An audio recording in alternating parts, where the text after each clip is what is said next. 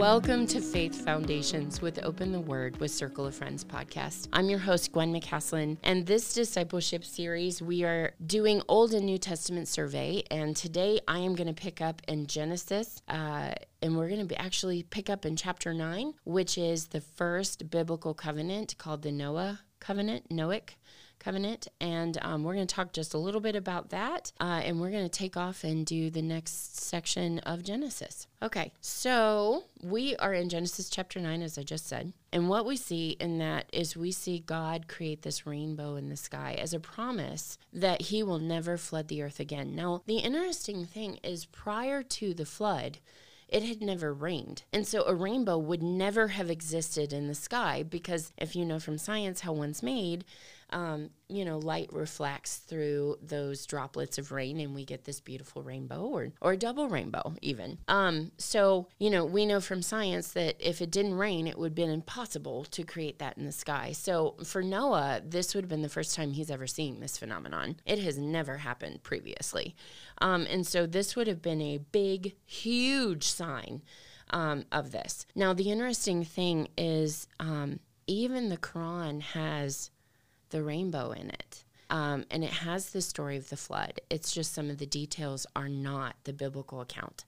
Um, they don't line up with the scriptural account fully. Um, but some of the key pieces are in the Quran. The one thing I want you guys to understand is that when you look at the Muslim faith, um, they share pieces with the Jewish faith. They really do. Um, and as I get to some of these later generations, you're going to understand why they share pieces. Okay. Um, but they definitely and very clearly share pieces up to a point. Um, and the interesting thing, I, and this is just me musing, but uh, the symbol for Muslims is a moon. It's a it's a crescent, and the thing about the moon is it's not the light. It's not a source of light but it reflects the light.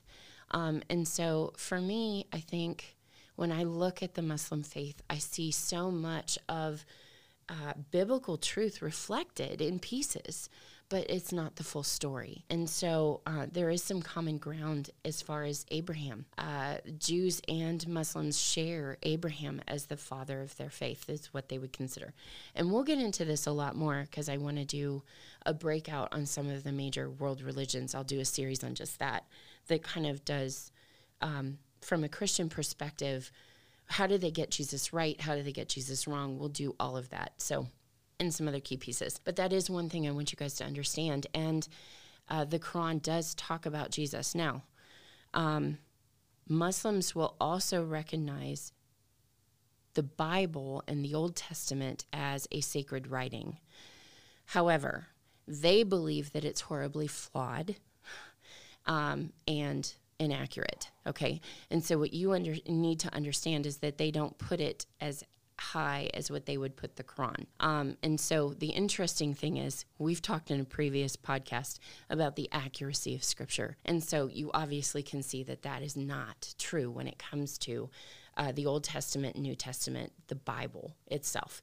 Um, it, history and science has proven its accuracy. Um, okay, so let's move on a little bit. Okay, we have the sign of this rainbow in chapter 9. And then in chapter 10, we have a second genealogy um, because, of course, Noah and his three sons go on to have generations. So, uh, what we get in chapter 10 is Noah to Babel, um, to the Tower of Babel.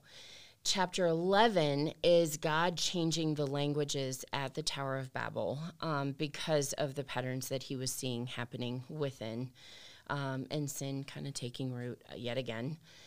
Um, and so the the last part of chapter 11 is the genealogy from the Tower of Babel to Abraham, uh, who is initially called Abram. Now, why is Abram so important? Well, he is considered the father of Israel. Now, he's also the father of Ishmael. Um, and so what we'll see um, is that Ishmael is the father of descendants who eventually become Arabs. Um, and so what do we have in the Middle East? We have the conflict between Arabs and Israelites. And so that goes all the way back to this story of Abraham and, and who first was known as Abram. Um, and so I really want to unpack the story of Abraham quite a bit because it's so foundational to the New Testament, even. Um, okay, so what we have in chapter 12 is the second biblical covenant, um, first being introduced to Abraham. Uh, and this is is he in the life of Abraham, he tells him to get up and go to a land that he will show him. And the interesting thing about this is we're not told that Abraham's really seeking God out. We have yet another example, like we did with Cain, where God literally enters the life of a man and says, Hey, hi, hey, I got something for you to do. Um, and and what we see here is beautiful. We see Abraham's response. Abraham literally packs up his wife and everything he owns, and he takes off in the direction he's told to, which quite a contrast from what we see with Jonah. Because when the word comes to Jonah that he's supposed to go somewhere, he heads in the opposite direction. So we definitely see mankind take different responses to God speaking into their world and directing their steps. Um, but what we have with Abram is we have a man who recognizes God's voice and he he obeys. And so the recognizing God's authority and obedience go hand in hand. In chapter 12, we have the second biblical covenant, the Abrahamic covenant, introduced. And it's not introduced fully until chapter 17 with the institution of circumcision. Um, but it's introduced uh, lightly, I guess, or in uh, an abbreviated format right here in chapter 12. Abraham journeys to Egypt, actually, at this point. And chapter 13, we have the altercation between Abraham and his nephew Lot. Lot has actually chosen to go with Abraham. Um, and to be honest, it, it's almost like he parasites a little bit off of Abraham. Um, because you know Abraham's so successful and so such an amazing leader. Um, in some ways, he's just a very wealthy man, um, and so Lot just kind of comes up along his tail. Um, in a lot of ways. And so he ends up following him on this journey out. Um, and the interesting thing is, we don't really see Lot have an interaction with God up until God literally has to forcibly remove him from from Sodom. Uh, so we don't really see anything that would suggest that Lot has a personal relationship with God. We do see him as an honorable man in the midst of Sin City, so to speak, which is what Sodom you can call Sodom. Um, and so, in the midst of Sodom, he actually is is fathering girls who are still holding on to their virginity and their chastity. So we know that he's somewhat holding his lifestyle differently. But I'm getting a little bit ahead of myself, so let me back up a little bit. So Abraham uh, Abram and Lot uh, and all of their families are journeying um, to the place that God has told Abraham to go. And along the way, they end up in Egypt. Um, and there's this interesting interaction that Abraham has with Pharaoh. Um, Pharaoh kind of sees his wife and thinks she's beautiful. Um, and so he, he wants to um, literally take her uh, as part of his wife because Abraham lies and said that she's his sister, not his wife. Now, for us women, we're horribly offended at that. Um, and I'm not really sure culturally exactly how that would have gone across. I can't imagine that that would have gone over super well. But I think what we see here is some of um, Abram's character. And its character, this isn't going to be the first time that he does this. Um, and so this is kind of a character habit that when he's in a pickle, he resorts to a lie first um, before instead of telling the truth. And I think we're going to see that again and again. Um, and it's it's part of Abraham's treachery. Uh, it's part of his character flaw. And the interesting thing about these these people in Scripture is God does not choose perfect people because perfect people don't exist. Um, and so we see characters who struggle with different things that we struggle with. Um, and so when you pull open Genesis, look for yourself in the characters that are in here because they lived lives just like you and I do, and they struggle with things just like we do. Um, but God is faithful, and God walks them through the whole situation. Um, Pharaoh in this one, this encounter, ends up having plagues break out in his house because Sarai, Sarai is is here, and so he comes to Abram and he says, "What have you done to me? Uh, I've treated you so well." And he had, like in the previous things, he'd he'd literally given Abram all of these things, and then to be treated so kindly by a ruler you should have some confidence that you can look at him eye to eye and say, This is my wife. She's mine, you know. But for some reason, Abraham doesn't have that piece of character to be able to do that, um, and so he he's getting very nervous about about the political leaders in the areas that he goes to. So it's really kind of interesting, because in a couple chapters we're going to see him actually um, make negotiations with kings, um, you know, fight kings and do some things. So it's really kind of interesting that his character falls apart in certain moments, especially when it pertains to his wife. Um, and so I don't know, I just find that a little bit fascinating. Okay, so um, he obviously gets his wife back. Um, and so, heading into chapter 13, the first thing he does is he goes back to a place where he's built an altar to worship. Um, and so that's kind of the context to which um, all of this conflict breaks out between him and Lot. Um, and one of the things he does with this is he sits Lot down and he says, Okay, we're just going to make a covenant between us. You go one way, I'll go mine. You know, we'll we'll deal well with each other. You know, and if I don't deal well with you, may God punish me, and vice versa. And so um, it's called a Mizpah. Um, and it's something that is kind of passed down traditionally within the Jewish faith, but it was a, it was a covenant between men.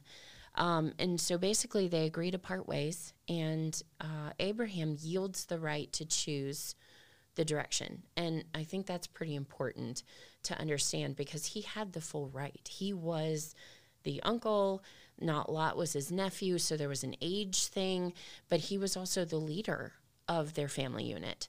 Um, and so he had a position of hierarchy by age, and he also had it by position and, and authority and wealth and those kinds of things. But he yields first choice to Lot. Um, and I think we see some of the character flaws in Lot in that he lifts up his eyes and he looks around and he goes, Oh, that's the good part. That's what I want. And he takes it for himself. Um, and so he heads down to Sodom and he dwells in that direction. Now, the interesting thing is, by the time we get to Sodom and Gomorrah and what God's going to do to Sodom and Gomorrah, he's living in the city. At this point, it says he goes and he pitches his tents toward Sodom. Um, and so at some point, he goes and actually dwells in the midst of them. Um, and I think that's important to kind of understand is that our company pulls us in. And so if we surround ourselves with godly company that honors and respects God, we get drawn into that company, and that's a good, that's a positive. Um, but uh, there's another scripture that says, uh, poor, poor, company corrupts character. Um, and so it's this idea of you become like who you hang with. Um, okay, so did you hear the mama come out in me? Came out for just a second. Okay. Um, so, okay, we have the separating of Lot and Abram in chapter 13. In chapter 14, what we have um, is that Lot and his wife are kidnapped. Um, and so Abram gets all of his warrior men and he literally pursues these kings and he gets he gets his nephew back. Um, so he defeats um, the kings that were with uh, I don't know. I'm going to butcher Old Testament names because you know we don't have those kind of names now, but it looks like Chedor uh, Lamor, Lamer, or something like that. Um, and so uh, basically, uh, this is where we have the entrance of Melchizedek, king of Salem, and he brings out bread and wine, and he's the priest of the Most High God. Now, the Most High God is the one that obviously um, Abraham follows to this foreign country. Now, the interesting thing is that he was a prophet or he was a priest and a king. Um, and he's the first and only priest king that we have in scripture. Now, there are some in the theological community, the Christian community, that believe that this might have been Jesus showing up, ministering to Abraham on the way back. Um, there's definitely some uh, manifestations of Christ in the Old Testament where he shows up. And the you know we think that oh well Jesus doesn't come on the scene until the New Testament uh, in the birth of Christ, but that's not necessarily true. He existed all the way back in perfect fellowship way before in the void before creation happened. So it's not outside of expectation that he would show up through history in moments like these and interact with Abraham or Moses or different people uh, throughout the Old Testament. So, this is one that um, later in Scripture, Jesus is referred to as a king in the order of Melchizedek. Um, and so there is some references to that in that Jesus is also that priest king combination, and he's the only other one to bear that combination. So whether or not this is Christ or not, well, I don't know. I can't tell you. But it would be interesting if it was, wouldn't it? Um, I love the picture of him bringing out the bread and the wine because that's the beautiful imagery that would parallel to the Last Supper when Jesus brings out the bread and the wine and he says that the bread is my body broken for you. Um, this is the wine is my blood poured out. Um, and so it would be a beautiful imagery. If this is indeed Christ, it's not too far fetched to compare the two.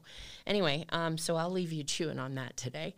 Okay, in chapter 15, um, we have a- Abraham promised a son, and we have a revisiting of that covenant.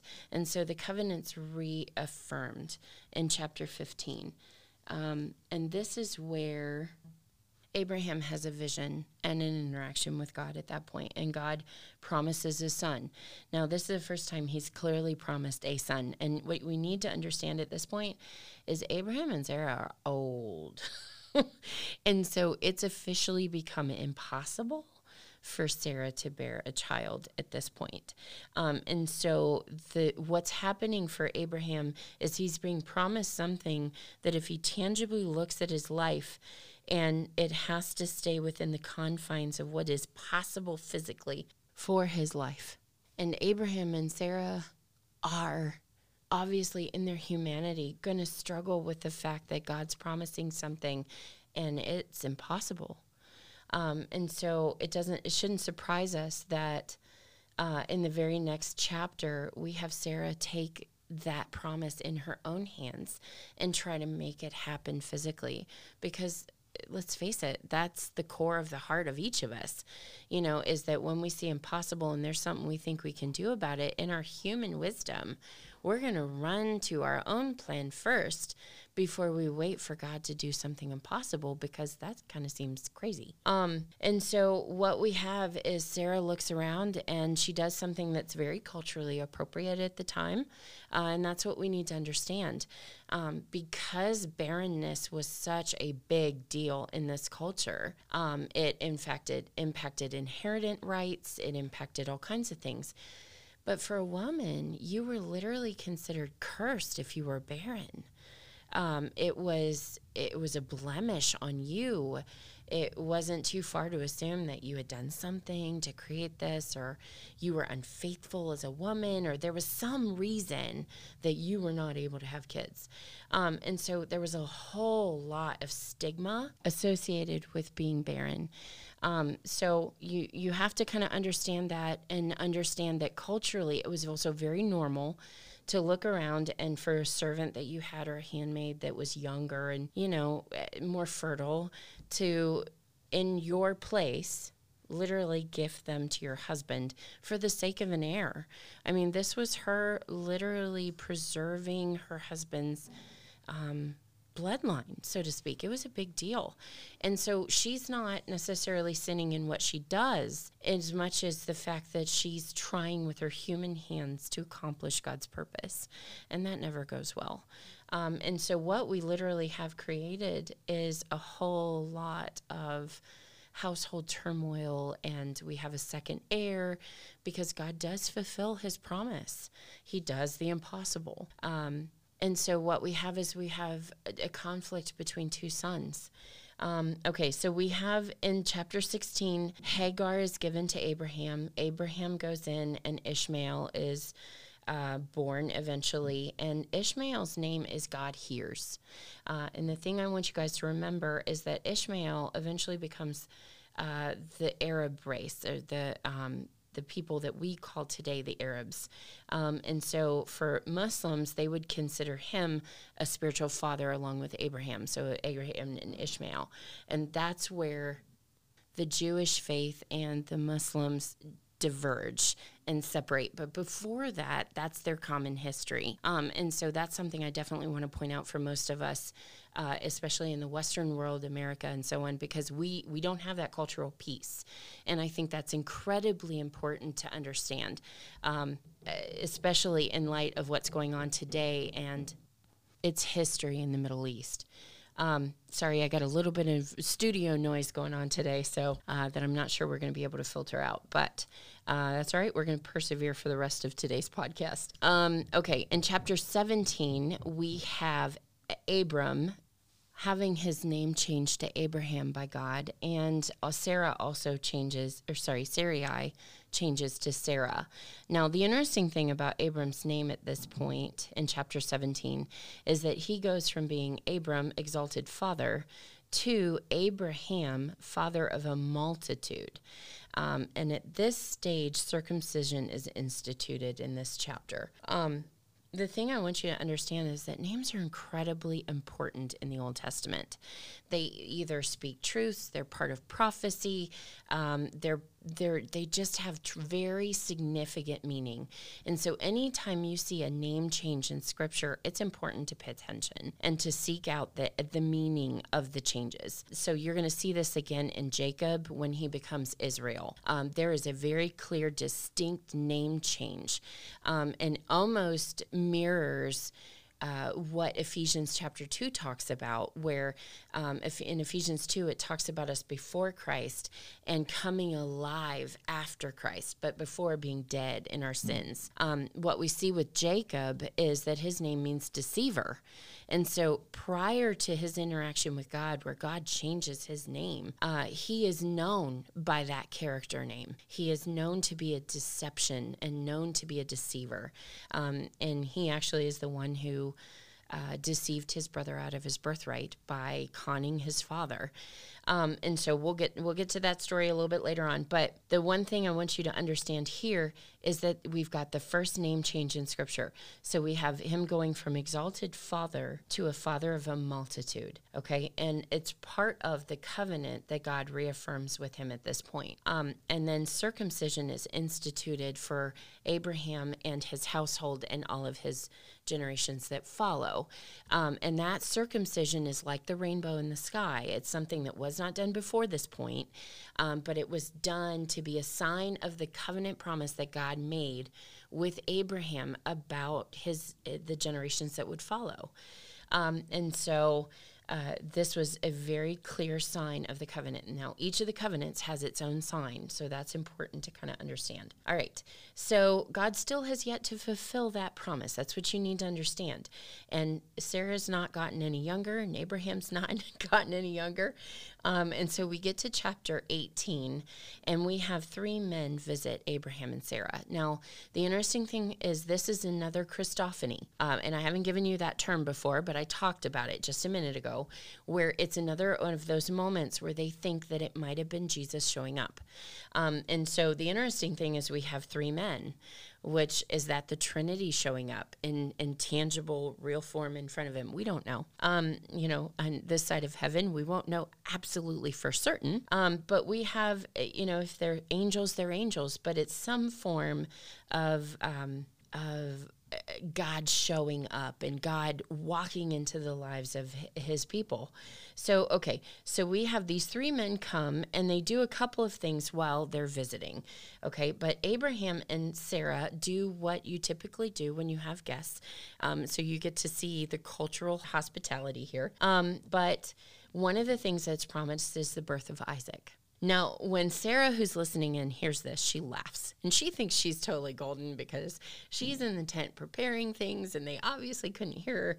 And all of a sudden, we know that there's some deity to these guys because all of a sudden they ask her why she's laughing. And so there's there's some interesting interactions here in that that definitely check out chapter 18. Um, but the other purpose is that while they're sitting there with Abraham, they look at each other and say, Should we disclose what we're about to do?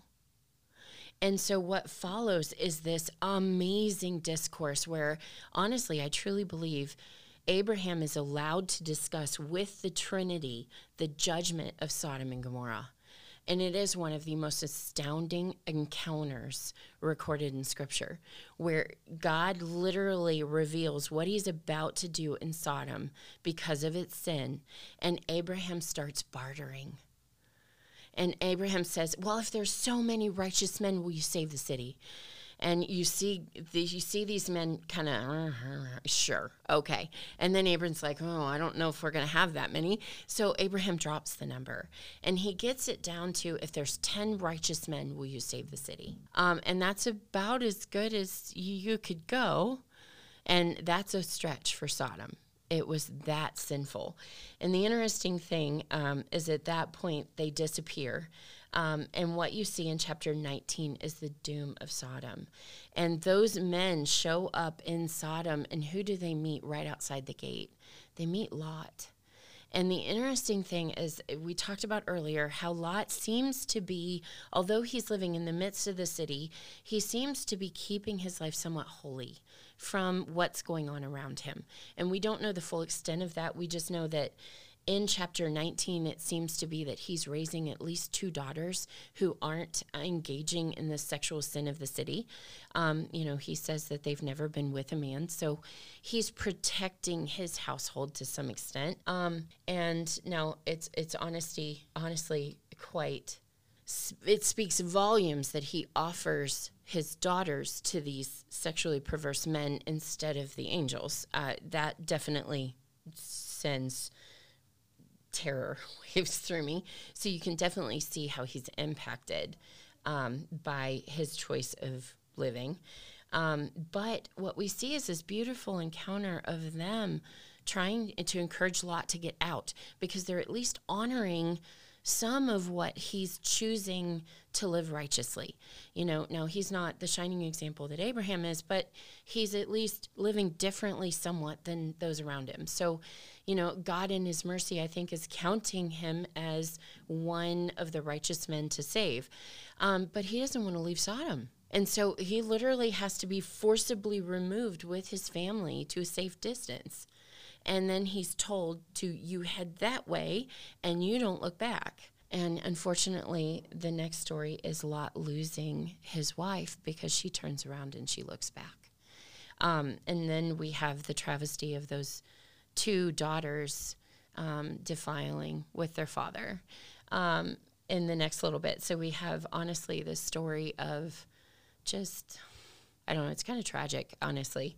Um, but you have that story in chapter 19. Um, now, in chapter 20, we actually have Abraham's treachery too, uh, and another treachery recorded um, where he's in this area that Abimelech, the king of Ger, is.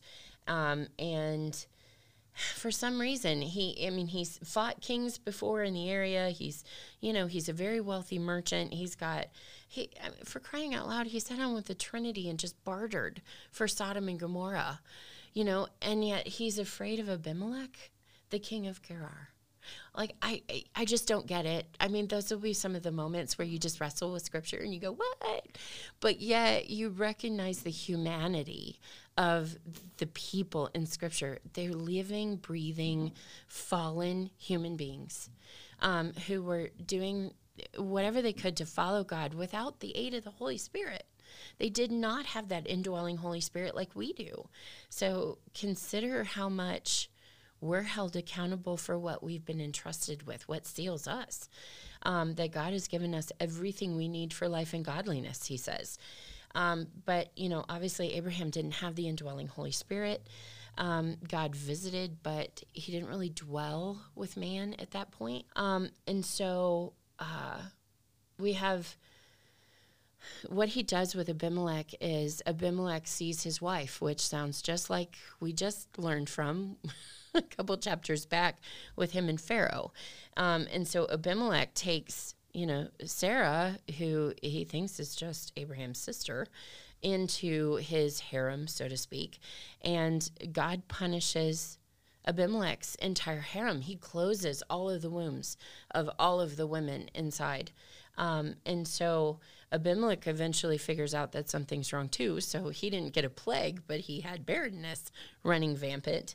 Um, and so you have this encounter where Abraham has to fess up, and um, and basically he's he's just kind of blessed and get out of here. um, and so, twenty one, we see um, that God finally accomplishes what He's promised.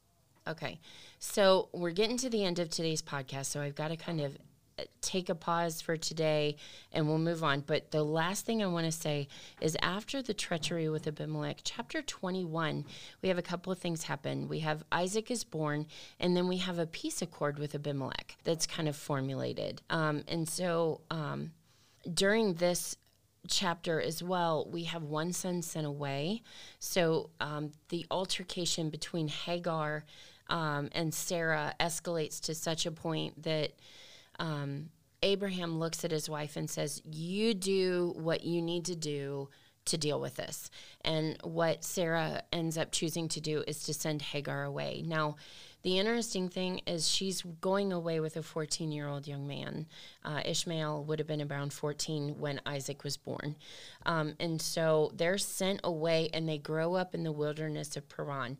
Now, why, isn't that, why is that important? Okay.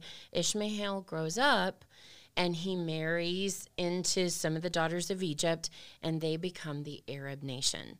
Um, and so you see them in the wilderness. So, what wilderness is that? That's the wilderness of Sinai right outside of Egypt, uh, in between Egypt and the promised land. Okay, so we're talking about that entire area, which is the heart of a lot of the Middle Eastern conflict today.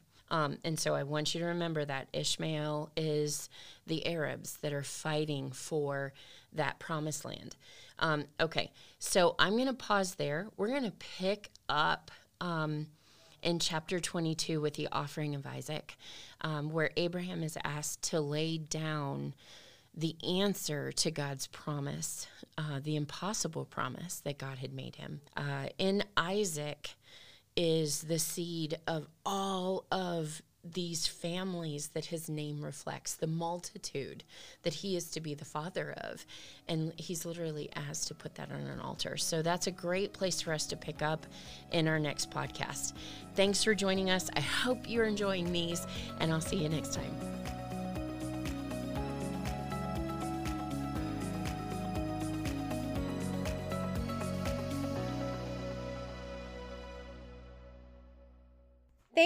Listening today. Be sure to subscribe so you don't miss any episodes. We'd love to hear from you, so find us on Facebook and Instagram at Open the Word Podcast or send us an email to openthewordpodcast at gmail.com. Is it time for you to plan a day trip with your peeps? Come and stay a while at Sheiyah Market in Berlin. There is something for everyone, no matter what your taste or style may be. Visit the Village Gift Barn for your custom floral arrangements and timeless accessories for your home. Stroll upstairs to Sheiyah Style Boutique for your perfect outfit. Everything from accessories to shoes. Be inspired at country gatherings with decor from modern farmhouse to transitional design. Then meander through the gardens for a large selection of houseplants. And last but not least, order your perfect cup of brew at the Buggy Brew Coffee Company.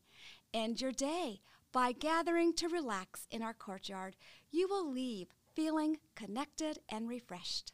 Step back in time with a stay at one of the oldest buildings in historic Berlin, Ohio, the Worthman House.